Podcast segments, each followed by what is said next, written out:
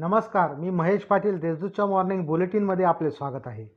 ऐकूया नंदुरबार जिल्ह्यातील ठळक घडामोडी. जिल्ह्यात रासायनिक खतांचा समाधानकारक पुरवठा. नंदुरबार जिल्ह्यास खरीप हंगाम दोन हजार एकवीसकरिता एकूण शहाण्णव हजार वीस मॅट्रिक टन रासायनिक खतांचे आवंटन मंजूर करण्यात आले असून त्यापैकी तेवीस हजार तीनशे बेचाळीस मेट्रिक टन रासायनिक खतांचा पुरवठा करण्यात आलेला आहे. नंदुरबार येथे राष्ट्रवादी काँग्रेस पार्टीच्या वर्धापन दिनानिमित्त ध्वजारोहण. राष्ट्रवादी काँग्रेस पार्टीच्या बावीसव्या वर्धापन दिनानिमित्त राष्ट्रवादी काँग्रेस पार्टी नंदुरबार जिल्ह्याच्या वतीने ध्वजारोहण कार्यक्रम उत्साहात स संपन्न झाला. यावेळी राष्ट्रवादी काँग्रेस पक्षाचे जिल्हाध्यक्ष डॉक्टर अभिजित मोरे प्रदेश उपाध्यक्ष तथा माजी आमदार उदयसिंह पाडवी कार्याध्यक्ष सागर तांबोळी महिला प्रदेश सदस्य हेमलता शितोळे आदी उपस्थित होते. व्यापाऱ्याची साडेतीन लाखांची फसवणूक केल्याप्रकरणी दोघांविरुद्ध गुन्हा.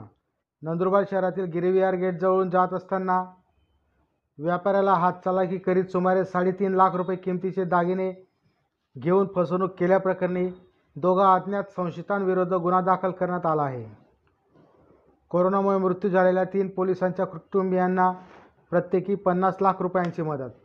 नंदुरबार जिल्ह्यात कोरोनामुळे सहाय्यक पोलीस उपनिरीक्षक चालक सहाय्यक पोलीस उपनिरीक्षक पोलीस हेड कॉन्स्टेबल या तीन कोरोना योद्ध्यांचा मृत्यू झाला होता. या प्रकरणी पोलीस दलातर्फे तीन पोलिसांच्या कुटुंबियांना प्रत्येकी पन्नास लाख रुपयांची मदत देण्यात आली. लक्कडकोट गावठाण प्रस्ताव आठ वर्षापासून धुळखात. तळोदा तालुक्यातील लक्कडकोट येथील गावठाण प्रस्ताव मागील आठ वर्षापासून धुळखात पडून आहे. गावठाण मंजुरीसाठी ग्रामस्थांतर्फे तहसीलदारांना निवेदनाद्वारे मागणी करण्यात आली आहे. या होत्या आजच्या ठळक घडामोडी अधिक माहिती व देश विदेशातील ताज्या घडामोडींसाठी देशदूत डॉट कॉम या संकेतस्थळाला भेट द्या. तसेच वाचत रहा दैनिक देशदूत. धन्यवाद.